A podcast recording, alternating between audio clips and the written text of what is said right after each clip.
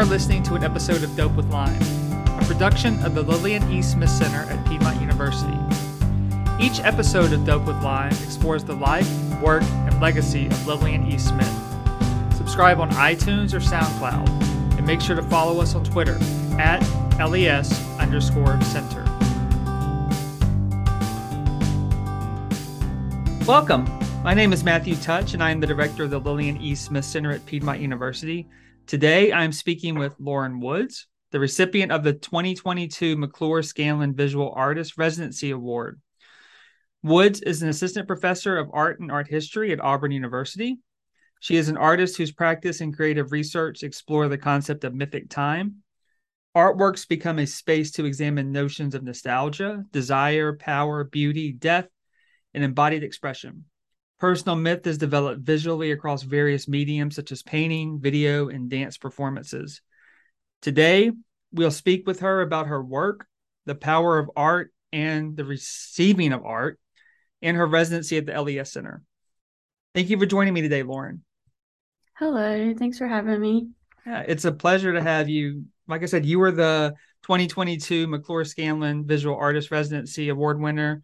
That's one of our residency awards for artists, writers, scientists. If scientists want to apply for some of the awards, we have four different awards, and this is one specifically geared towards visual artists. So you recently had a residency at the LES Centers, I think last month in June, possibly. It was July. It was July. Yeah. Yeah. So mm-hmm. still last month. and you told me that on your drive up to the center, you decided that you wanted to work on a project inspired by the myth of Daphne and Apollo. So, can you talk some about that myth for one, and then about the project and how the drive to the center and the center itself inspired the work you produced during your residency? Okay. So, I have been interested in working with narratives from Greco Roman myth for quite a long time because I feel like there's always this aspect of archetypal characters which can still seem very um, relevant in contemporary life. Uh, for a while, I've been working with like the Artemis Diana character, like the Huntress, and probably three, two years ago, no, three years ago, I made this painting at a residency that was a little bit different, kind of out of character. Just playing. I mean, usually my best ideas come when I'm not trying and I'm just kind of making things. And I painted this like really strange tree that almost looked like a like a deer, like a flayed deer or something. And like with its legs splayed out. And to me, it embodied that myth, even though it didn't look like a human, it had this look of kind of like the terror she felt when she was turned into a tree. I feel like it really embodied that. And so I ended up titling it Daphne.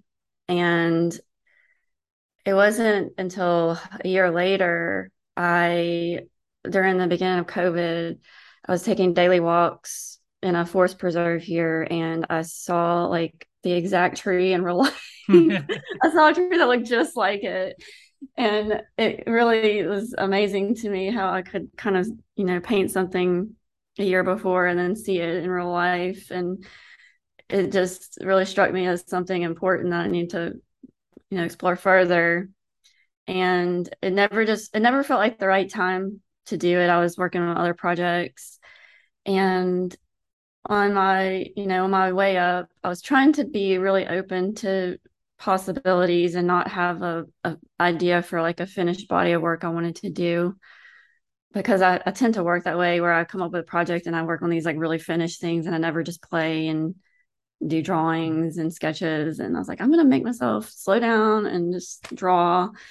And so as I was driving I was like oh maybe I could go back to the that idea because I haven't really de- delved into it farther. And I think maybe subconsciously I, I remembered reading about Laurel Falls because the laurel, the laurel tree is really integral to the story of Daphne and Apollo. So basically, Daphne was a, I think she was a water nymph actually, and Apollo saw her And some stories say that it was a bet with, like, I mean, like Eros kind of, Apollo insulted Eros and about his power, and Eros wanted to show him he was in power. So he shot him with the arrow to make him fall in love with Daphne. And then she he shot Daphne with an arrow to make her like absolutely hate Apollo no matter what. And so in the myth he he spots her. And so it's kind of this idea, these themes of like uh and uh what did I say? Like um about consent and being observed in space and power, which I feel like is very relevant right now, especially with feminine form and feminine bodies.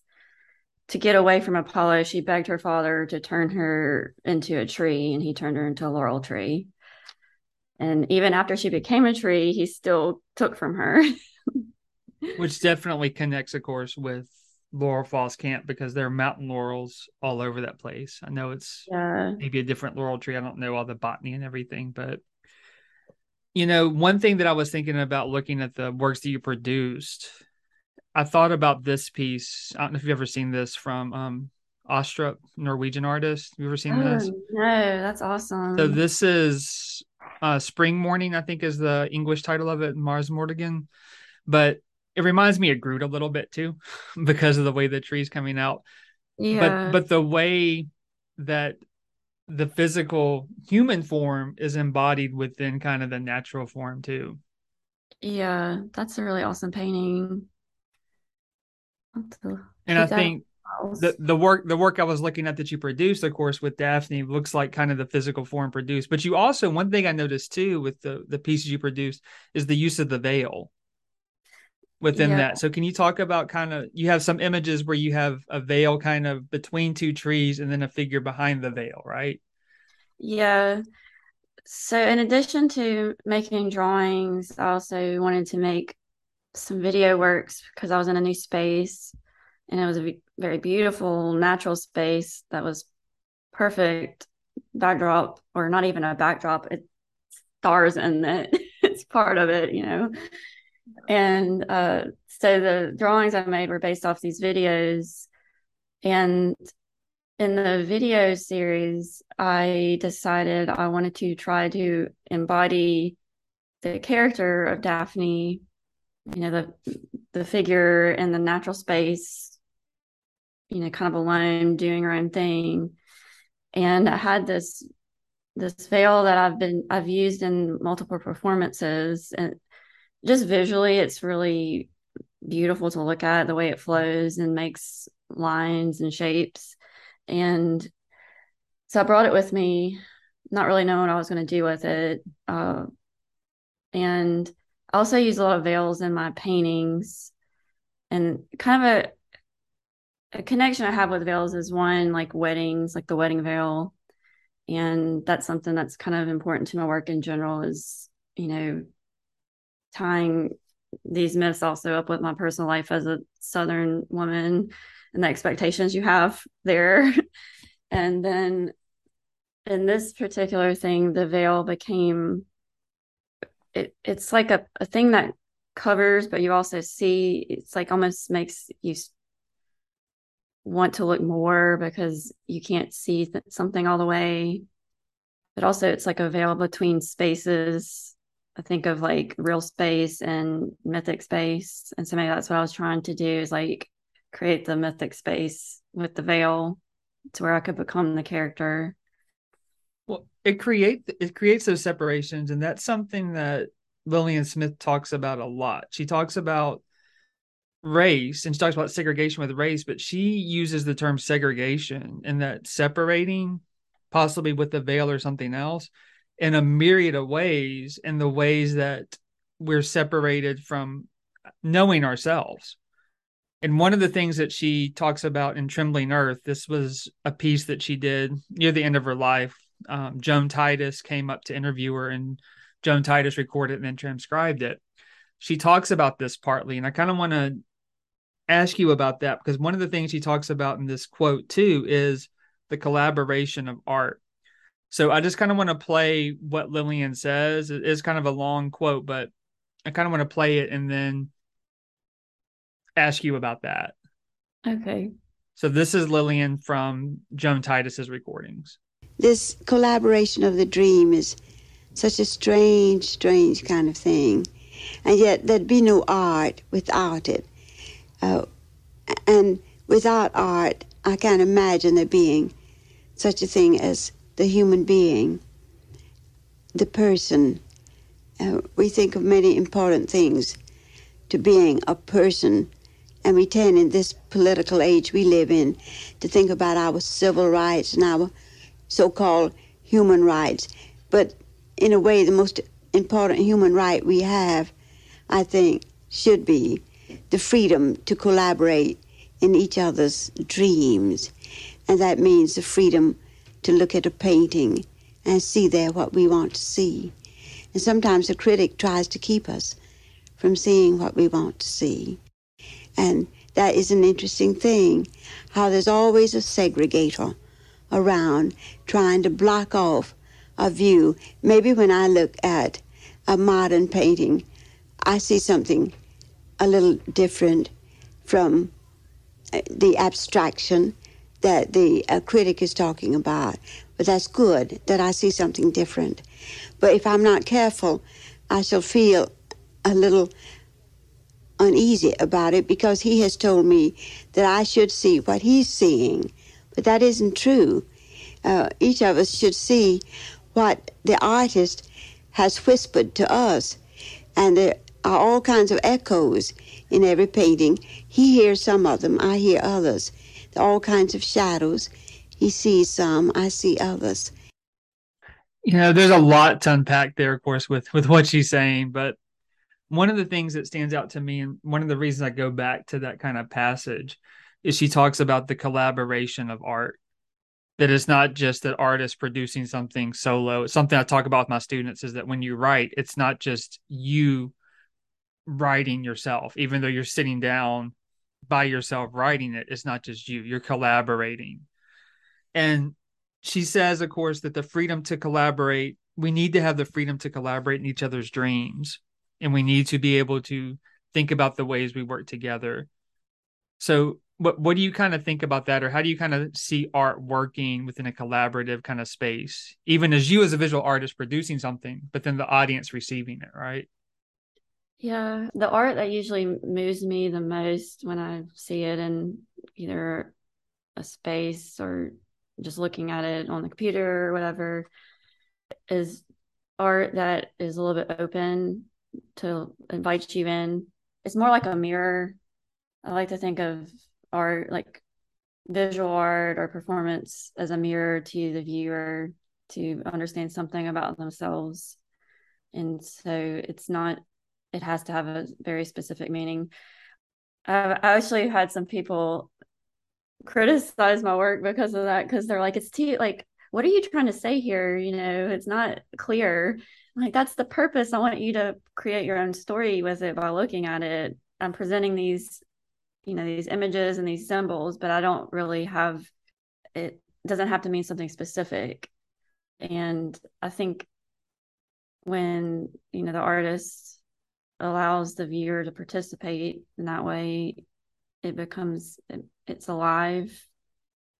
And um, it's a living thing even though you might be a, it might be a painting on the wall the, the painting itself is still alive because the, it's a viewer that activates it through their perception. And that's kind of what she says there. You mentioned that thing where you have people ask you you know what are you trying to say here? Which audience members always ask the artist what they're trying to say and of course the artist can change whatever that message is being conveyed right i mean that happens with authors all the time somebody ask an author, "What are you saying with this line?" and it could have five different meanings at five different times in the author's life. And that's one thing that she kind of points out here. She says that's an interesting thing how there's always a segregator around trying to block off a view. And maybe when I look at a modern painting, I see something a little different from the abstraction that the critic is talking about. Well, that's good that I see something different. But if I'm not careful, I shall feel a little uneasy about it because he has told me that I should see what he's seeing and it makes me think about the fact that we need to experience it as uh, as the audience as the viewer in collaboration with you but also looking at it to try and find something out about ourselves. That's one thing you mentioned too that I think is important that that Lillian Smith kind of gets at too is that we look at ourselves and see ourselves within something we're reading, listening to, looking at. That's why we connect with it, right? On the personal level. And she kind of talks about that too. And this next question I had for you, she gave a speech in 1965 when she received the Queen Esther Scroll, which was awarded by the Women's Division of the American Jewish Congress. And she gave a speech entitled "The Role of the Poet in the World in the World of Demagogues." And there's different things here too, talking about the the role of art within kind of I don't necessarily say politics, but the role of art to make change. But this is the quote. This is what she said during that speech, and she uses the term poet, but of course, poet can be used for any artist. But suppose the great poet does not show himself. Suppose the great artist does not appear. Then it is up to you, to every sensitive person on earth, to bring the poet inside himself alive. We cannot live without the poetic vision, even if we must create it ourselves even if this means transforming our ordinary selves into creative beings. For the big, dangerous problems confronting our world today are not those the scientists can handle. They are not problems that reason alone can solve. They are not amenable to statistical methods and technological instruments. These, dilemma, these dilemmas come from our deepest roots, from the shadowy, unconscious part of our nature. And it makes me think of the reason we need art. So, why do we need art in all its forms to help us solve the dangerous problems confronting our world today? And your discussion of the mirror really made me think about that too. Yeah, I actually read when I was on at the center, you know, there's books everywhere. and I happened to be drawn to this. It was a small, small, small enough book. I didn't feel overwhelmed by it, and I finished it while I was there. Um, by an I don't know how to pronounce the name properly. Anais Nin. Is that how you say it? I'm not sure. French.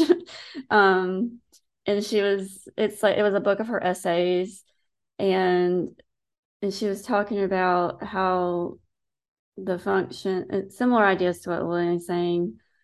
The function of art is to renew our perception and by taking something familiar and giving new meaning to it so it kind of makes you see the world in a more present way.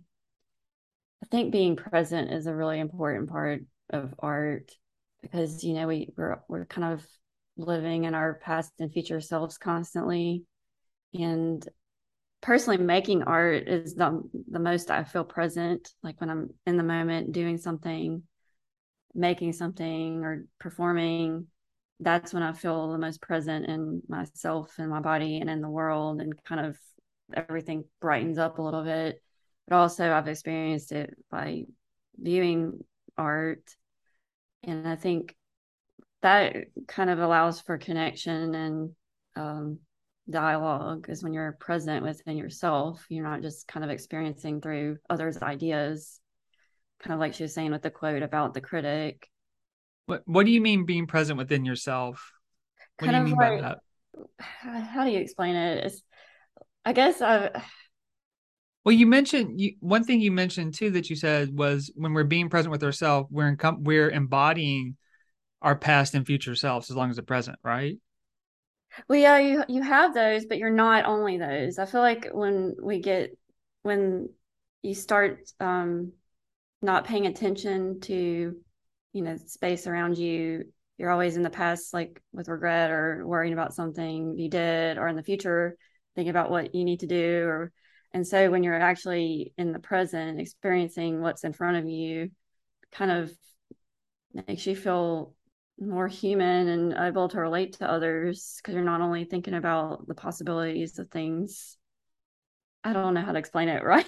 But, but it makes me think one thing i think about with art is the collaborative aspect that Lillian is talking about that I think about is when we come to a piece, whether we view something, whether we read something, whether we listen to something, right? We're coming to that piece with the past that we have with us, for one, and with yeah. what we bring with it. And what we bring with it is different than what somebody else brings with it, right? Yeah. I think the future involves that too.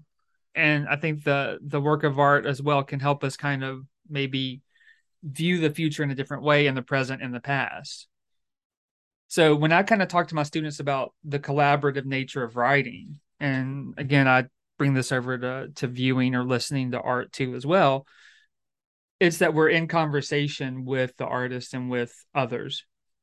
So with writing, for example, when somebody writes an essay, they're sitting down solo by themselves, but they're in conversations with the people that they're reading and engaging with. They're bringing in that past and present and the future.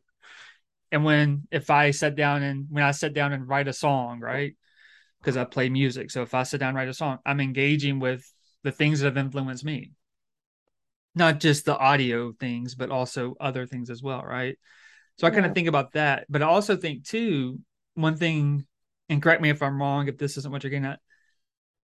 Again, you mentioned the mirror and it's a it's a reflection of ourselves, right? Yeah. And I think that's also that partly bringing in the things that we've had with us.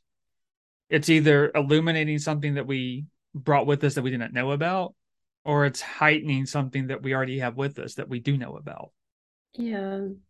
I guess I'm trying to articulate something really poorly um, from personal experience. So I guess this idea of, you know, how art can kind of open up connections.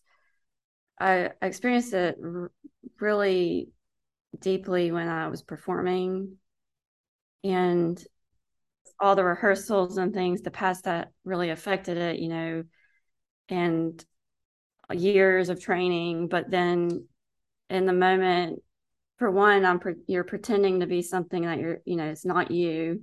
But then it's kind of ironic in that moment I've never felt more present in my body. Maybe it's about like this idea of actually feeling present within and when body. you're talking and when you're talking about performing, you you're you're a trained ballet dancer, you've done ballet performances and dance, right? Yeah. And talking about that, you're making me think too about I haven't performed music in a long time in front of people. I've started acting because my daughter got me involved in acting a little bit, but I remember too when performing music, the act of performing itself, and I haven't thought about it as being present at that moment, but there's something transcendent about it, I guess you would say. Yeah. It's like you're transcending yourself, but then right. you're more yourself at the same time. But in that act, the audience is also kind of transcending and they're like joining you in a space.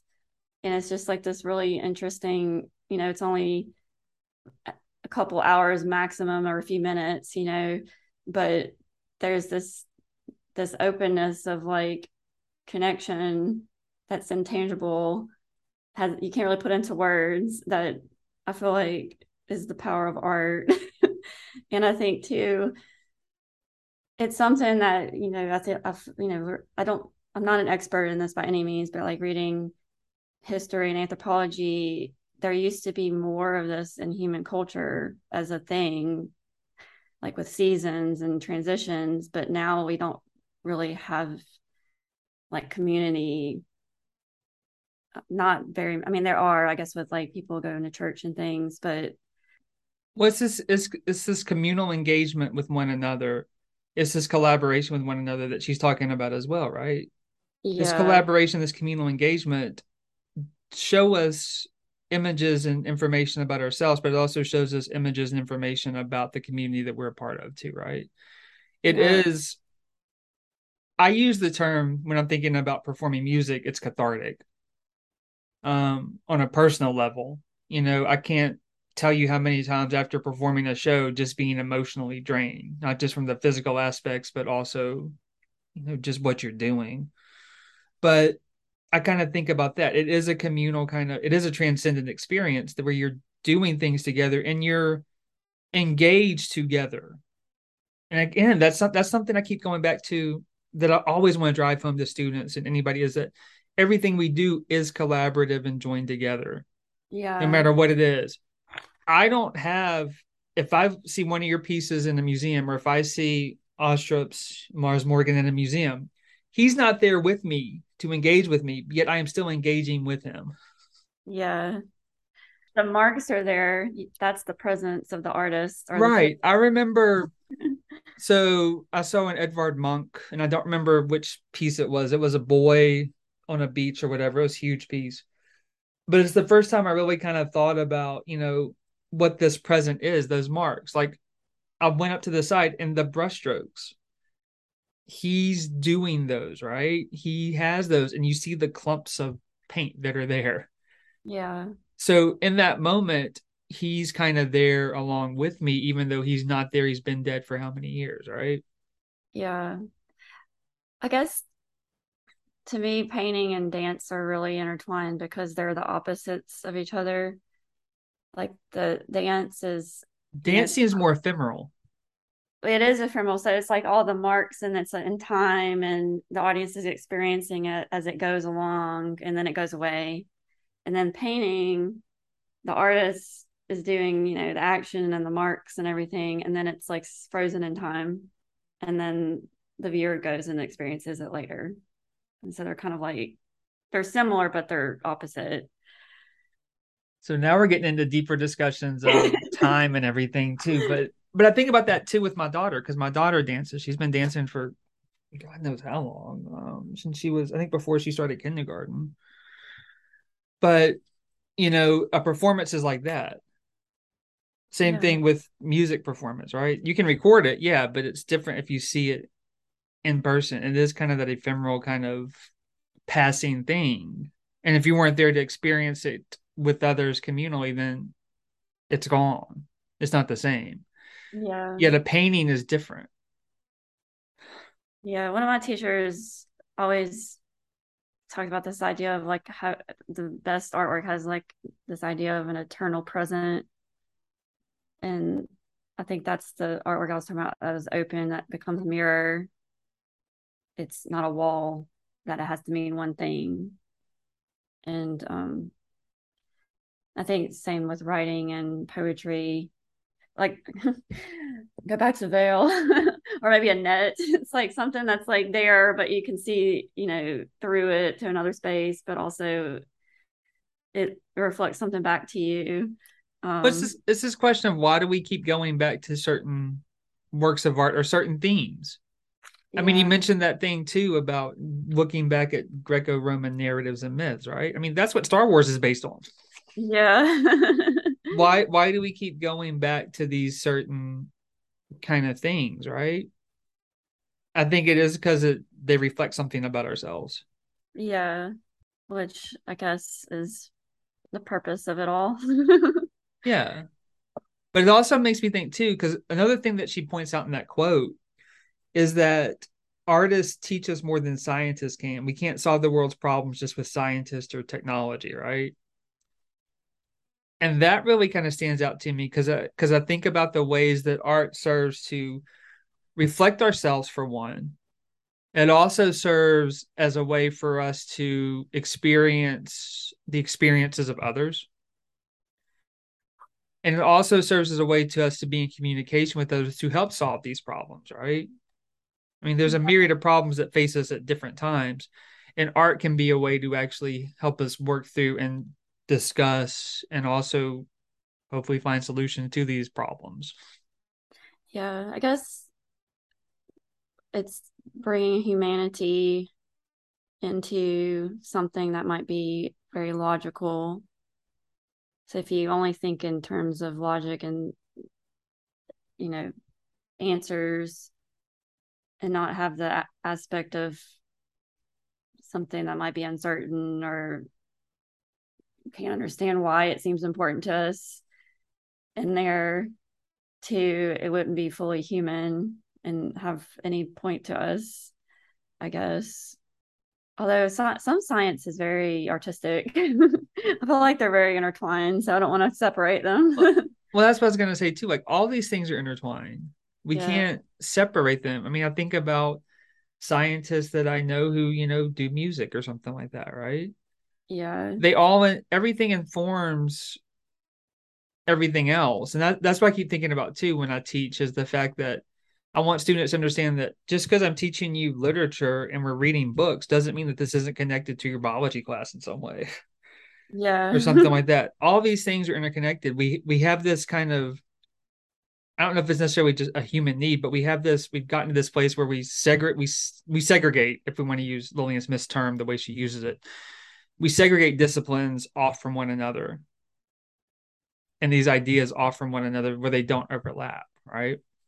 And they need yeah. to be overlapping. That's also where the collaboration needs to occur. So we put up a veil where we can see between, but we can't touch and interact. Yeah, I I guess I have Piedmont is a liberal arts right. College. I went to a liberal arts college and it's a little bit different. Things do tend to intermesh more. Right.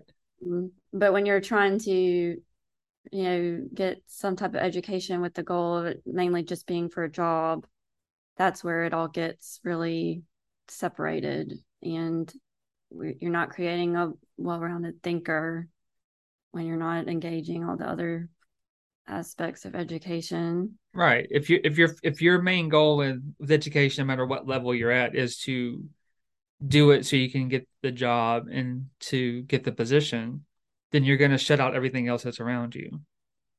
Yeah. Yeah i teach figure drawing so it's interesting that something is very specialized but it it actually is really good for lots of different fields to experience that class. I have I've had uh, pre-med students in there and I tell them I'll, I joke I'm like I really feel like no one should be a surgeon if they can't even draw a body. and then I've had pre-dentistry students because they need to have some type of artistic, you know, skill to do what they do. Art- architecture, I think, is really good to have in there because you know they're designing spaces for bodies. So if they don't understand how a body works and is in a space, you know, it's it's helpful for them. I have had industrial design students, um, environmental design students, and maybe even writer. You know, like all different people. So it's it's interesting how that one class can be useful for lots of different disciplines. Yeah, I mean, every class, I would say in the humanities. Yeah. Yeah. So, uh, that's our little our our banner we're trying to get out to the world. Exactly. Okay, so to to wrap up, you know, you spent 2 weeks there. Why would you suggest to individuals that they should apply for a residency or apply for the residency awards next year? or just just a residency in general?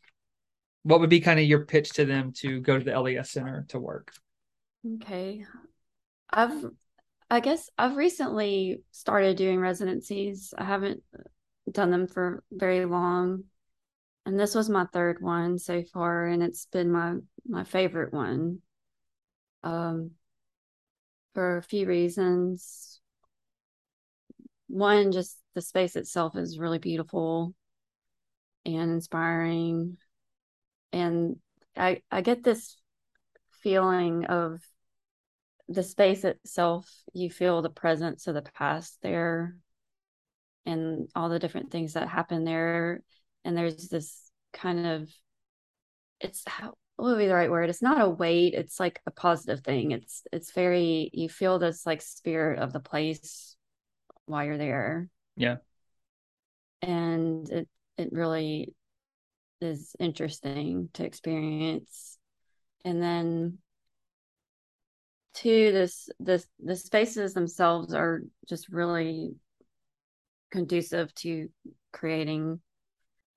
It, it's a, a great place to really focus on your work and not have a lot of outside stimulation. And i think the fact that it is you know smaller if you're someone that wants to focus on your work and not necessarily go and try to network to it's a really great place for people that just wanted to work. You you meet some people but everybody's there and focused and it's really a beautiful thing. Yeah and there's not a ton of spaces. So that that also uh, helps too? Yeah. So thank you for joining me today lauren. Well thank you for having me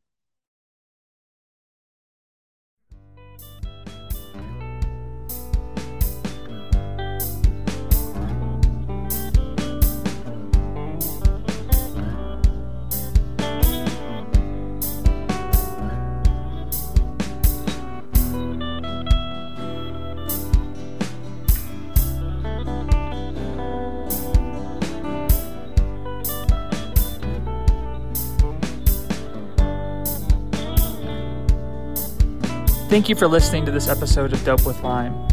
Did you enjoy this episode? Have thoughts? Use the hashtag Dope with Lime on social media or get in touch with us at LES Center at piedmont.edu. You can learn more about Lillian East Smith and the Center by visiting www.piedmont.edu backslash LES.